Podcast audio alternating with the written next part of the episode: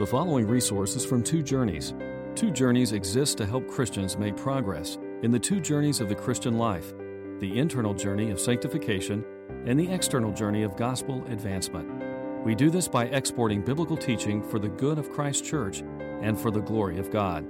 Please visit twojourneys.org for more resources. In New York Harbor, at the uh, base of the Statue of Liberty, there's a, a poem written in 1883 by a woman named Emma Lazarus. She wrote a sonnet uh, that was going to be sold to raise money for the purchase of the pedestal of the Statue of Liberty. And it was uh, erected in 1886, and the poem put there about uh, 20 years uh, later. And the words are very famous. I'm going to read just part of it. The poem says this Give me your tired, your poor, your huddled masses yearning to breathe free, the wretched refuse of your teeming shore. Send these, the homeless, tempest tossed to me. I lift my lamp beside the golden door. We know in those days people were coming by the tens of thousands on ships sailing the Atlantic Ocean from the complexities and the political uncertainties and the economic uncertainties of Europe, and they were coming with their hearts filled with hope that in America they would find a new life a better life. The American dream was beckoning. Maybe some relatives have gone uh, before them and gotten a toehold, maybe in New York City or Brooklyn or some other city in the U.S., and they had hopes that things would be better, that freedom uh, would come, and with that freedom would come greater economic opportunities for prosperity. They were hoping for a homeland. And many of the people that came did find, in fact, through the freedoms and just the, the economic opportunities, a better economic life. You would have, if you would have asked them 20, 30 years later, was it good for you to come? They would say, definitely, it was the greatest move of my life. But I say to you, not one of those people found a permanent dwelling place here.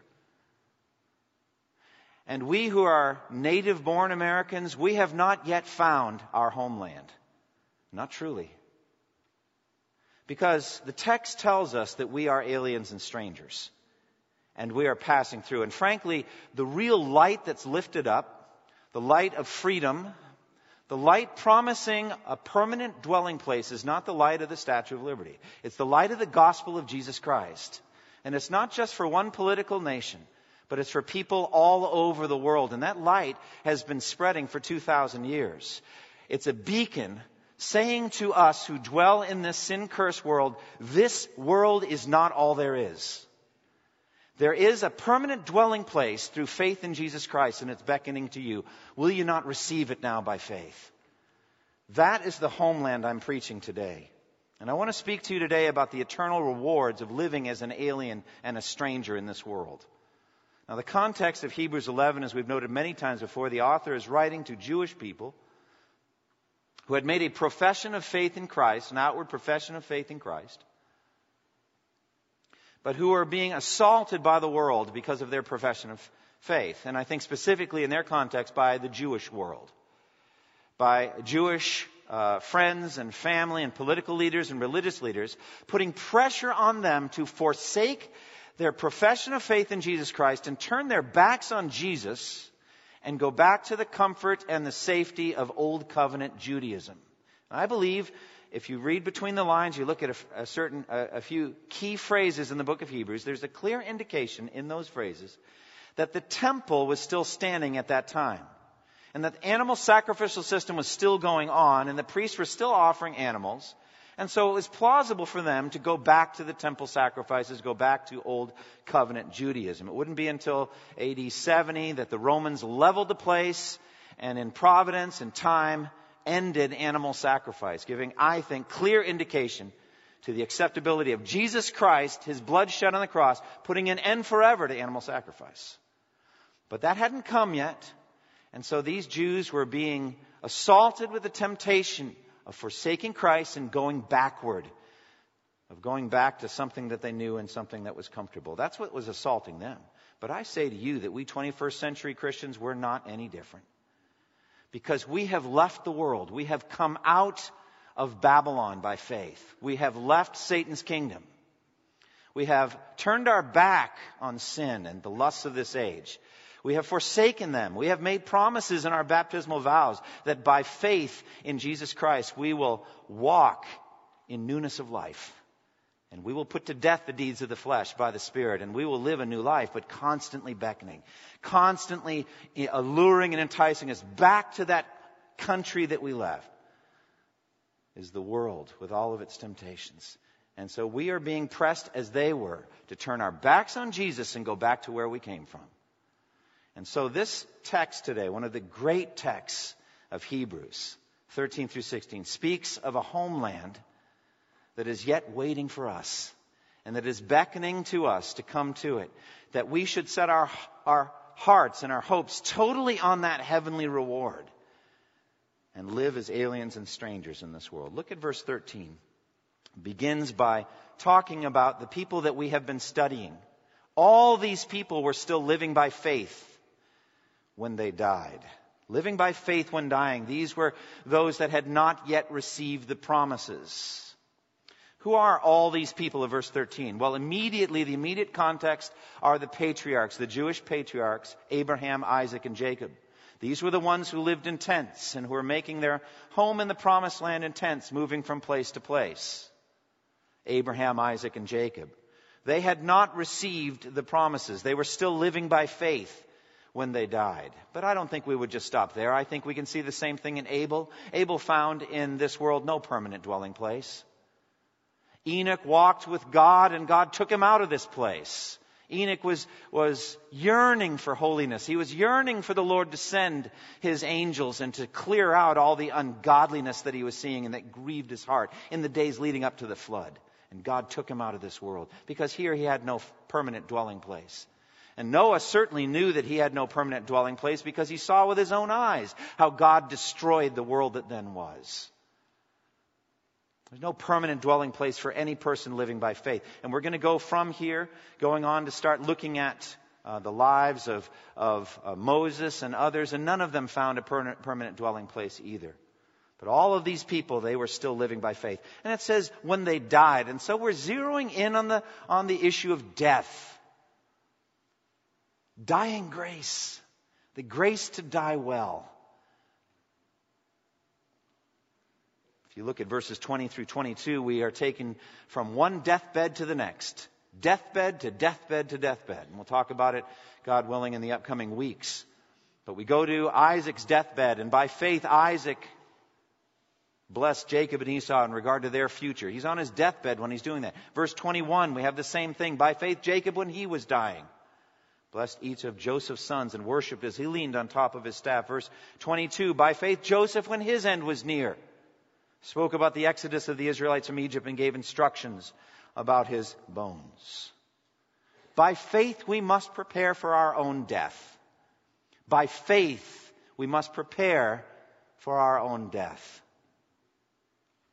You know, I think in some evangelical circles, there's so much of an emphasis on the rapture and the second coming, you know, with the Left Behind series and all that. And so people think they're going to skip death. And they actually think it's somewhat faithless to think that you're going to die.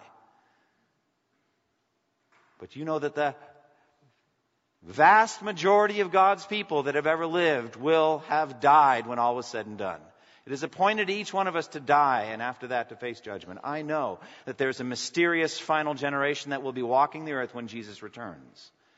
And they will not sleep but they will be changed. I know that.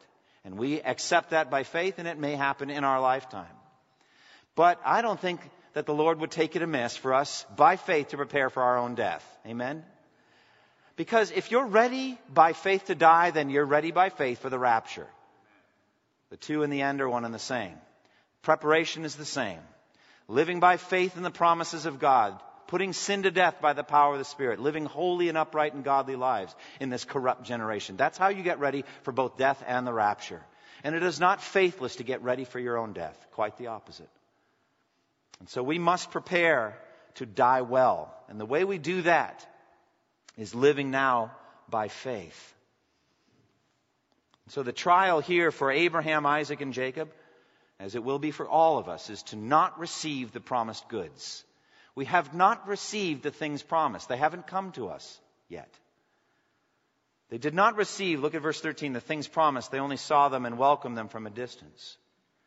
They lived strange, otherworldly lives, these aliens and strangers. They, they moved through the world as though this world were not their home, because it wasn't.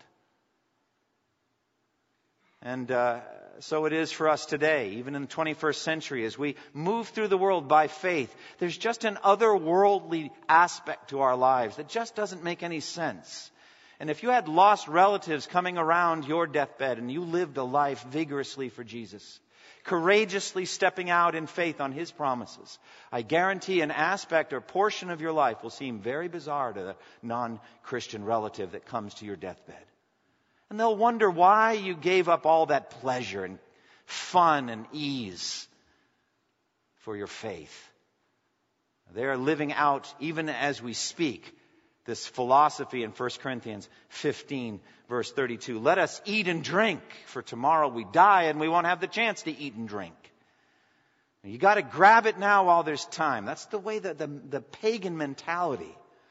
And frankly, if there are no promises yet to come when we die, if for this life alone we have hope in Christ, we are above all people to be pitied, said the Apostle Paul. Well, he could say that because he lived aggressively and courageously by faith in the promises of God. And it cost him much in this world to serve Christ. He went from one beating to another imprisonment to a shipwreck, one after the other, and all that for the gospel of Jesus Christ. For me personally, my goal is to live more and more so that it would be true of me that if for this life alone I had hope in Christ, I would be worthy of pity. Because it doesn't make sense to have an aspect of my life that makes no sense from an earthly point of view because my heritage, my inheritance is yet to come. And to live by faith for that. When an unbeliever dies, all of their hopes, all of their dreams, all of their aspirations, all of their achievements, all of their loves die with them. It's over. But not for us. When we die, we step into our hopes and dreams and loves and aspirations forever. So how then shall we die by faith? Well, the text says that these did not receive the things promised. They only saw them and welcomed them from a distance. I get the picture here of Moses. You remember the story of Moses, how he lost his temper at one point, And the nation, the Jews, he said, Must I carry this people like a squalling infant all the way to the promised land? I didn't give them birth. Why did you entrust them to me to be their babysitter? He was, he had his moments. Uh, that anger flashed out and he was supposed to just speak to the rock. It had already been struck once, but he was supposed to speak to it and water would come out. But he struck it again. And God said, Because you did not honor me as holy in front of the, all the people, I will not allow you to enter into the promised land. And he begged and pleaded with God to change his mind, but God would not change his mind. But at the end of his life, God said, I will not let you enter the promised land, but you will commission Joshua to lead the people, and I will allow you to see it. And so he had in Deuteronomy 34 and verse 1, Moses climb up Mount Nebo from the plains of Moab to the top of Pisgah, across from Jericho. And there the Lord showed him the whole land from Gilead to Dan. I think a miraculous kind of vision of the promised land. And he just saw it and it was just beautiful and ravishing to his eyes. And so what he was able to see there, we can see now by faith. Abraham and Isaac and Jacob can see that, that, that home and native land, that country that we're going to, that city of God. We see it, but we only see it by faith. You can't see it with the eye. They only saw it and welcomed it from a distance. So you see it.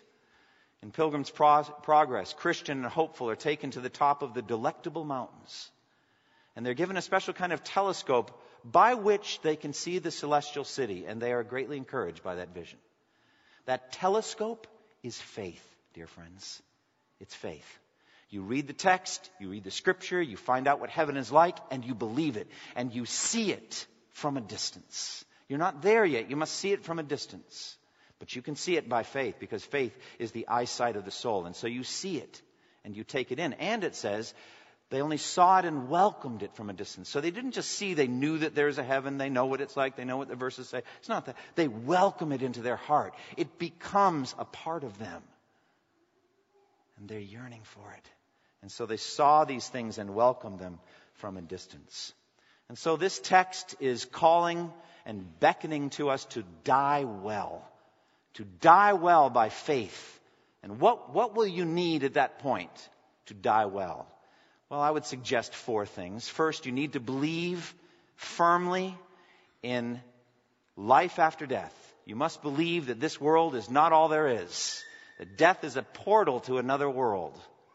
Secondly, you will need to entrust your departing soul into the hands of your faithful Savior.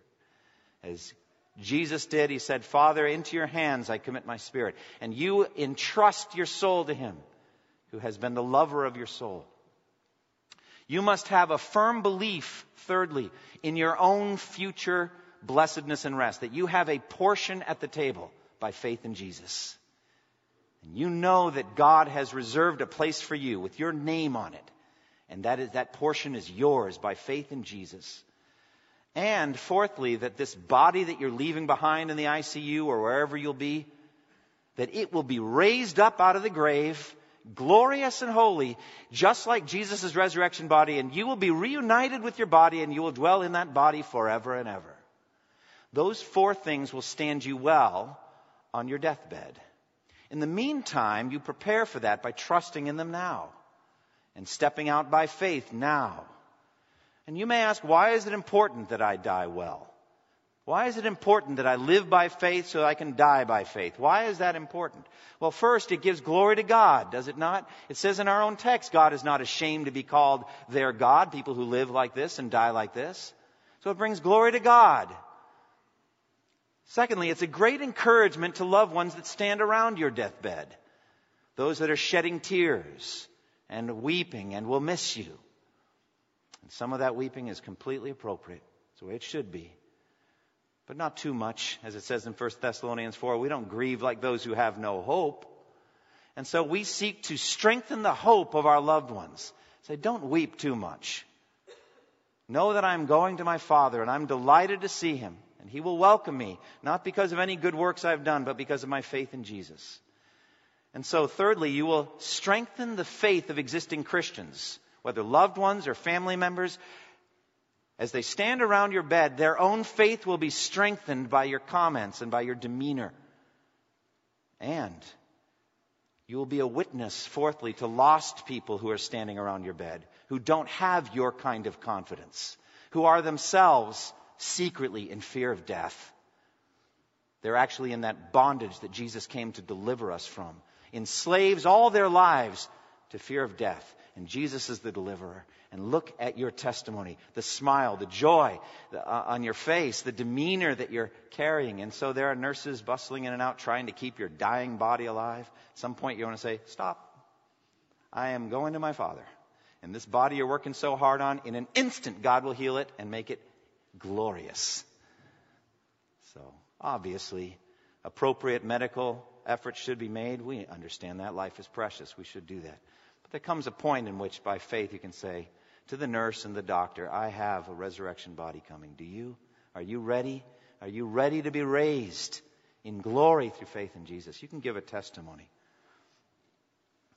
And so, to get ready for that, you have to live now as aliens and strangers on earth. Right now, I seek to kind of loose, loosen your affection for this world now. I want to just pour acid on the bands that are connecting you in this world. And I want to free you and liberate you to live by faith as aliens and strangers in this world. It says in verse 13, they admitted or they confessed that they were aliens and strangers on earth. This is a strong assertion by faith. They are confessing this. Basically, this is how it works. God speaks to the soul. The soul speaks the same thing back. That's what confession is. I mean, when the Holy Spirit convicts us of sin, He speaks to us and says, You have sinned. And when you confess, you're saying it with Him, Yes, Lord, I have sinned. That's the way it is with all confessions. And so now God is speaking to you and telling you you are an alien and a stranger on earth. And so these confessed it back to God. And they spoke the words. I mean, think about when Abraham was dickering with the uh, Hittites over uh, a cave where he could bury his dead wife, Sarah. And so in Genesis 23 and verse 4, he said to them, I am an alien and a stranger among you. Sell me some property for burial site here so I can bury my dead. So he confessed that he is an alien and a stranger on earth. So also Jacob said to Pharaoh in Genesis 47 and verse 9, The years of my pilgrimage are 130. My years have been few and difficult, and they do not equal the years of the pilgrimage of my father. So the idea of a pilgrimage is just moving through. We're going from place to place to place. Have no permanent resting place here. Now you may think that once the Jews entered the promised land that this alien and stranger language finished. They had now received their promises, right? Well, that's actually not true at all. 500 years later, David, King David, in Jerusalem, in the promised land, confessed that he was an alien and a stranger. In Psalm 39 and verse 12, Hear my prayer, O Lord. Listen to my cry for help. Be not deaf to my weeping, for I dwell with you as an alien, a stranger, as all my fathers were. We already learned from the book of, of Hebrews, chapter 4, that Joshua didn't give them rest. It wasn't any permanent dwelling place he was giving, it was symbolic. They had not entered their rest. 1 Chronicles 29:15. David again, we are aliens and strangers in your sight, as were all our forefathers. Our days on earth are like a shadow without hope. Psalm 119, verse 19. I am a stranger on earth. Do not hide your commands from me.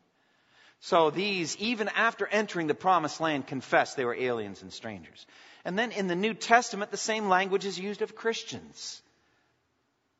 In 1 Peter 2, in verse 11, Dear friends, I urge you, as aliens and strangers in the world, to abstain from sinful lusts which wage war against your soul.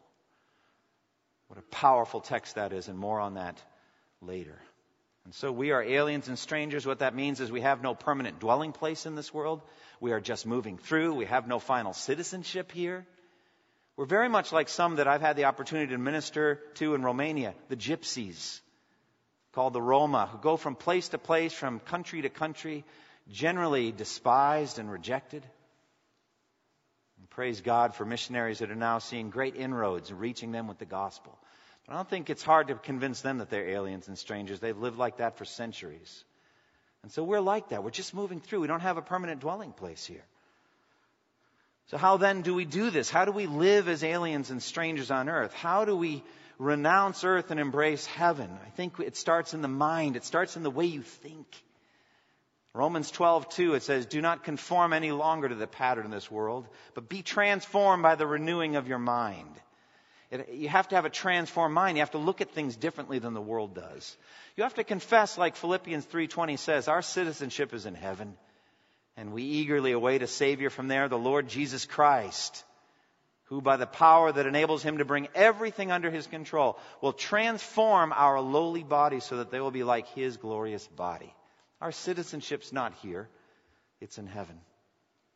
And we are to renounce 1 John 2, the lust of the eyes and the lust of the flesh and the boastful pride of life. These things are, are what Peter tells us are waging war against our soul, fighting against us.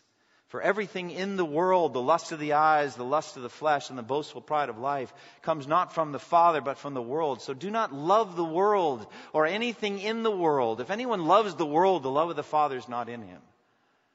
This is very difficult. How do you obey 1 John 2 and not be legalistic? That's a question. But I'd like you to step up and engage the text. And not say, well, I don't want to be legalistic, so I'm going to throw the text out. The world is a threat to your soul. And you need to fight, or it's going to have its way with you. Religion that our God and Father accepts as pure and faultless as this. So look after orphans and widows in their distress. And then comes a powerful little word. And. You see that word? And? Just meditate on that word. And. I can't believe that pastor of First Baptist Church, he meditated on the word and in the pulpit. Okay? So if you look after orphans and widows in their distress, but you don't keep yourself from being polluted by the world, that's not religion that our God and Father accepts as pure and faultless. Neither is it enough to just be pure and not look after orphans and widows. But there's an and in there. And we must be pure from this world, and we have to fight to do it. If you just relax, if you let go and let God, you'll be swept downstream. You must stand firm and fight. The New Testament tells you to fight, to put on your full armor and fight, not relax. And so we have to fight, and we have to think about the way we think about the world. We have to consider what is my mindset toward the world. Can I say what the Apostle Paul says in Galatians 6 and verse 14? May I never boast except in the cross of our Lord Jesus Christ, through which the world has become crucified to me and I to the world. The world and I both agree. We're, each sees the other as dead. That person's dead. They're not interested in any of the stuff we're interested in. And we say, yeah, the world is dead to me. There's nothing here that's attracting me and drawing me. And so, as I've quoted before in 1 Corinthians 7, verse 29 through 31, what I mean, brothers, says the Apostle Paul, is that the time is short. Do you hear those words? The time is short.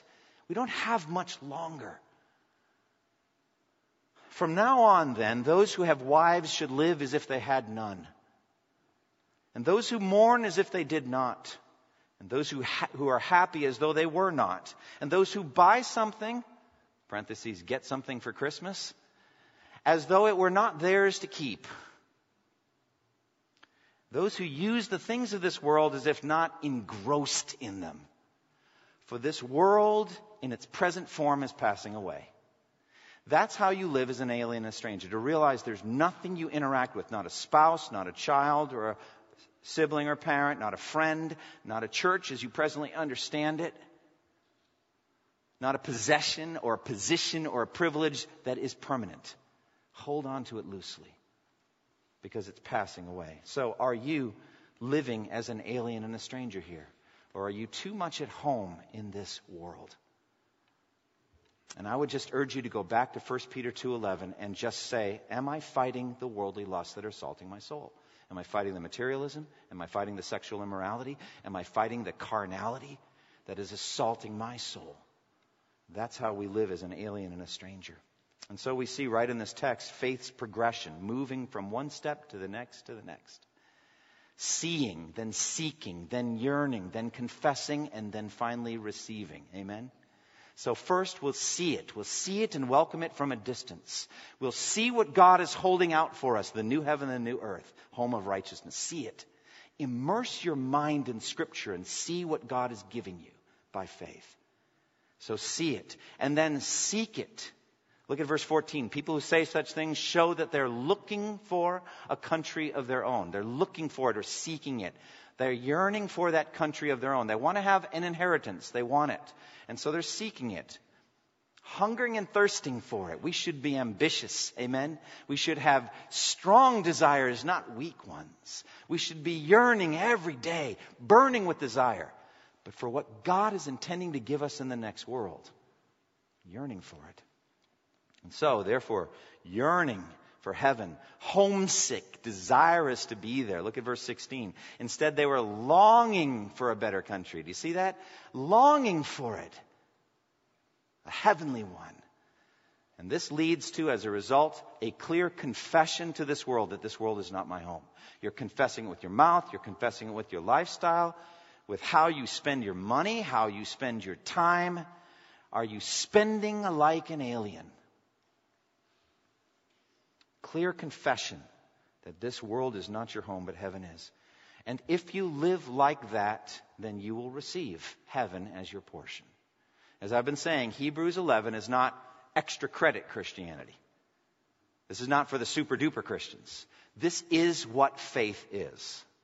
This is what justification by faith. This is the faith that justifies. It lives like this. Now, all of us can grow and develop, but this is what the faith that justifies is.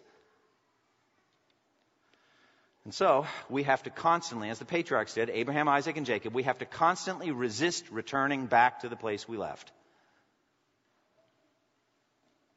Verse 15, if they had been thinking of the country they had left, they would have had opportunity to return. It's a constant pull to shrink back. Remember at the very end of chapter 10, you can look there on the text if you want or just hear it, but the very end of chapter 10, which leads into Hebrews 11, this is why the author is writing Hebrews 11. The threat is shrinking back from Jesus. And so he says in 1038, my righteous one will live by faith, justified by faith. My righteous one will live by faith. And if he shrinks back, I will not be pleased with him. But we are not of those who shrink back and are destroyed. That's hell.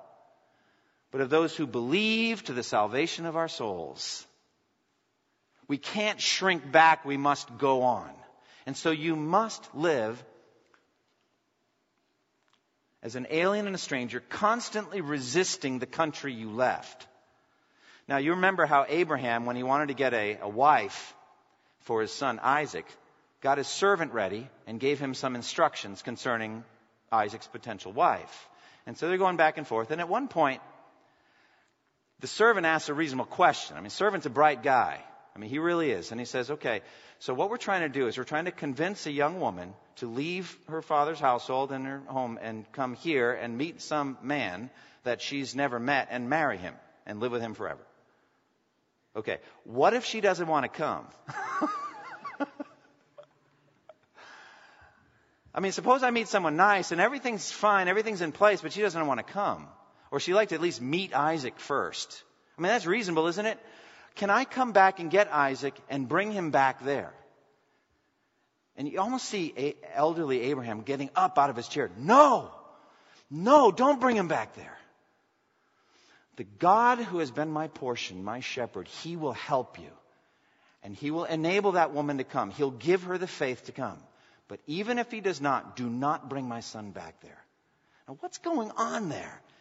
This is what the text is talking about. They had opportunity to return, but they didn't go back. He would not go. Why is this important? Well, in every generation, there are apostates that turn away from Jesus and go back to the life of sin they originally left. Peter talks about them in 2 Peter 2. He says, As a dog returns to its vomit and a sow that is washed goes back to her wallowing in the mud. I don't want to go back to vomit and mud. Amen? That is wicked sinfulness. It's evil. I don't want to turn back to it. But do you not feel the pull on your soul? Because Satan's very good at looking, making vomit and mud look very appealing. But I am not a dog, and I am not a pig, and I am not going to go back to my vomit and my mud. And neither will you. But you must fight so that you don't go back to the country that you left. Jesus said in Luke 9:62, "No one who puts his hand to the plow and looks back is fit for service in the kingdom of God." Don't begin plowing with me and then change your mind. And he said even more poignantly with three unforgettable words. Luke 17:32, "Remember Lot's wife." Wow, you know Lot's wife. Don't you remember what happened to her? The angel came and rescued Lot and his wife and two daughters, and he warned them, do not look back at Sodom and Gomorrah. Don't look back. Well, she didn't want to leave. He didn't want to leave either. I mean, it was all they could do to get that family out of Sodom and Gomorrah. It's amazing how Sodom can wrap its tentacles around the heart of a godly man. And he was godly. Peter says he was a godly man and he was grieved by the godless things he saw day after day. But still, it was hard to leave. It was very hard for his wife. And as they're fleeing, at one point, just out of yearning and idolatry, she turned and looked back and instantly was turned into a pillar of salt. Jesus picks up on that and warns Christians don't do that. Don't look back. Don't look back at what you left. There's nothing there but destruction. Don't yearn for the foods you ate when you were a slave in Egypt. Don't yearn to go back. And you have to be strong minded to do this. Not only do you have to fight wicked lusts, which you know are wicked and are assaulting your soul, but you have to be careful about lawful pleasures as well lawful affections if they get in the way of serving Jesus. John Owen put it this way It is in the nature of faith to mortify not only corrupt and sinful lusts, but our natural affections, though in themselves innocent, if they are not in any way if they are in any way uncompliant with the duties of obedience to the commands of God, if they ever get in the way of what God's calling you to do, our lives, parents, wives, children, houses, possessions, our country are the principal, proper, lawful objects of our natural affection, said Owen. But when they stand in the way of God's commands, if they are hindrances to the doing or suffering of anything according to His will, faith mortifies and weakens them, even to the point of comparatively hating them. That's right. So we have to watch over the affections of our hearts, not only for wicked and evil things, but for those good things that God gives, which may occasionally get in the way of serving God more fully. All right, so that's the life of faith. That's how it is to live as an alien and a stranger. What do you get for that kind of life? It's a fight every step of the way. What rewards will come to you? Well, there are three in the text I want to mention briefly. First, esteem from God. esteem from God. That God would esteem you, that God would honor you, that God would praise you. Now, it's put in the negative in verse 16, but it says God is not ashamed to be called their God. I mean, do you realize the weight of those words? It's put negatively, but it's making a positive assertion. In effect, it's saying here, God is pleased to be called their God. And it's so amazing when God actually identifies himself that way. Think what he said in the flames of the burning bush. Who shall I say is sending? I am the God of your fathers, the God of Abraham and the God of Isaac and the God of Jacob. How could the eternal, infinite God, the God who is spirit, the God who dwells in unapproachable light, identify himself with flesh and blood and dust, sinful human beings? But he's not ashamed to do so. He's not ashamed to identify himself. I am Abraham's God. I am Isaac's God and I am Jacob's God. Jesus said it in an opposite, opposite sort of way in Mark 8:38, if anyone is ashamed of me and of my words in this adulterous and sinful generation, of him will the Son of Man be ashamed when he comes in his Father's glory with his angels. I don't want Jesus ashamed of me. So I must not be ashamed of him in this sinful generation. Amen. Let's speak his name. Let's speak Jesus' name. Let's be bold in evangelism. Let's reach out and not be ashamed to own the name because he will not be ashamed to call you his.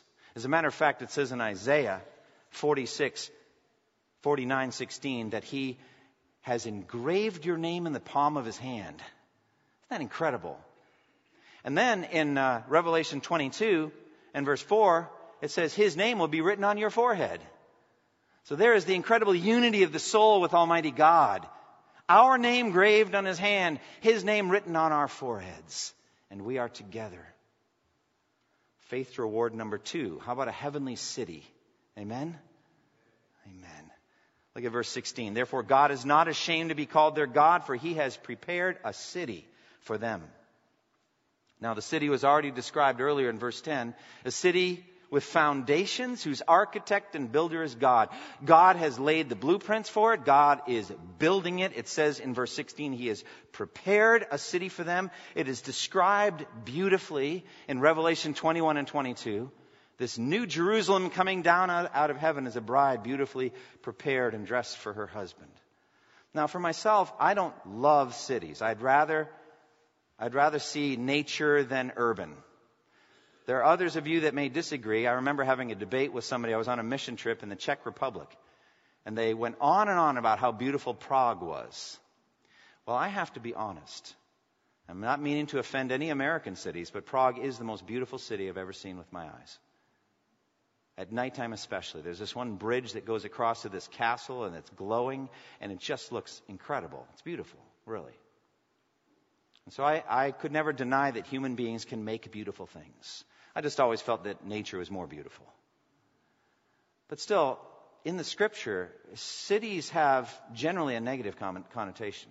The first city that was ever built was built by Cain, the murderer, as he lived east of Eden, and he built a city there and named it Enoch in honor of his son. Something creepy about that whole thing there. That's how cities started. After the flood, there is Nimrod, this mighty hunter who built Babel. And so the city of Babylon becomes a symbol of human wickedness and sin throughout all of Scripture. But the city that God prepares is not so. It is a beautiful, holy, majestic place eh, that defies language and description. We cannot describe it. It's so beautiful. And it says that God has prepared a city for us, and He has prepared a place for us at the table. In, in, in Jesus' Father's house are many rooms. He's gone there to prepare a place for us. And so he's preparing the city and preparing a place. And the wedding banquet has been prepared. The oxen and fattened cattle have been butchered and everything's all prepared. And so he is preparing a, a specific place for you. Remember how James and John wanted to sit at Jesus' right and his left. Remember that? And he said, You don't know what you're asking. Can you drink the cup I'm going to drink? Oh, we can, they answered. Well, you don't know that either, but let me tell you, you will drink from my cup. But to sit at my right and my left is not for me to grant. Those places belong to those for whom they have been prepared by my Father. You see, God is preparing everything. And He's preparing it, I believe, by the advance of the gospel, by good works that we do, which God prepares, there's that word again, in advance for us to do. So God gets these good works ready for us to do and gets us ready to do the good works. And as we do them, He is preparing this majestic city and the good works are flowing in and the city is rising to become a dwelling in which God lives by His Spirit. How beautiful is that? And God is preparing this glorious city. And meanwhile, the bride, the city, the New Jerusalem, is preparing herself. In Revelation 19:7, let us rejoice and be glad and give him glory, for the wedding of the Lamb has come, and the bride has prepared herself.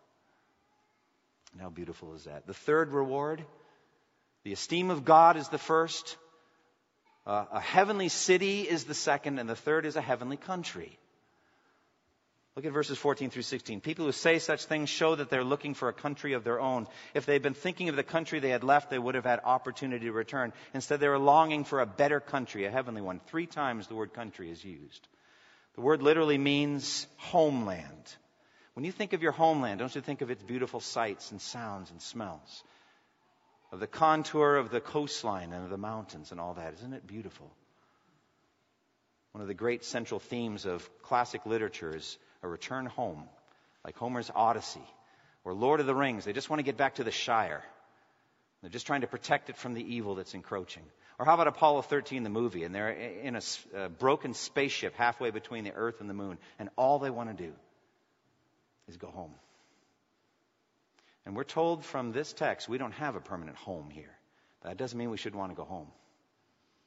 And so we have a homeland waiting for us. We have a country that will be our very own. And now I bring you finally to a mystery. And maybe you haven't even noticed it. But I want to bring, bring you to this mystery. All these people were still living by faith when they died. They did not receive the things promised. I want you to zero in on Abraham for a minute. Do you remember how in Genesis 13 God took Abraham through the land after Lot left him to go down to Sodom? And he said, I want you to walk through this land. I want you to look north, south, east, and west. I want you to look all directions. You see it? You see the land? This land I will give to you and to your descendants forever. Fast forward decades, decade, decade, decades. Now he's on his deathbed. What happened to that promise? And this text tells us he died not getting it. Did God break his promise? What's going on with that? Oh, no, he got something better. He got the ethereal heaven, the disembodied experience of being in the presence of God, absent from the body, present with the Lord. Stop. God made him a promise concerning the land. What happened to that promise? In Acts 7 5, Stephen says, God gave Abraham no inheritance here, not even a foot of ground. That's how clear Stephen was on this. But God promised him that he and his descendants after him would possess the land, even though at that time Abraham had no child. He died without a foot of that promised land. What happened? Well, can I say to you, the promise is still outstanding and will be fulfilled. Let me tell you something about being a parent. If you ever promise your child something, you better do it. I had a chance to go ice skating with Jenny this week. What was that, six years ago I promised to take you ice skating? Six years. For six years, she did not forget that promise. What is it with kids that remember promises and forget commands? How is that? I don't understand. That seems unfair to me as a parent. But they remember those promises, don't they? Has God broken his promise to Abraham? No, he just doesn't have it yet. Is he going to get the land? There's the mystery. The answer is absolutely. He's going to get the land, the same land. But the mystery comes when you read about it in 2 Peter. We're told that everything is going to melt in the heat and all the elements are going to be destroyed and everything will be laid bare. So I believe for this very reason, for the text we're studying this morning, I believe in a resurrected earth similar to a resurrected body. I link the two together. The earth will be resurrected and the body will be resurrected. So it is that body that's resurrected. It is that earth that is resurrected. And Abraham will get his inheritance. And we, the children of Abraham who come under that promise, will get it too. And frankly, it's been expanded. He will get that land and the whole world besides, because in Romans chapter 4, it calls him the heir of the world. So God can be even more generous than he was at that moment in Genesis 13. He'll give him that and the rest of it too. And so the meek will inherit what? What will we get? The earth. So can I just urge you to kind of let it go now, guys? Just let it go. You're going to get it and it's going to be improved when you get it back. It's going to go through the fire and it's going to be resurrected and it's going to be perfect like your resurrection body. So let it go. Live like an alien and a stranger on earth.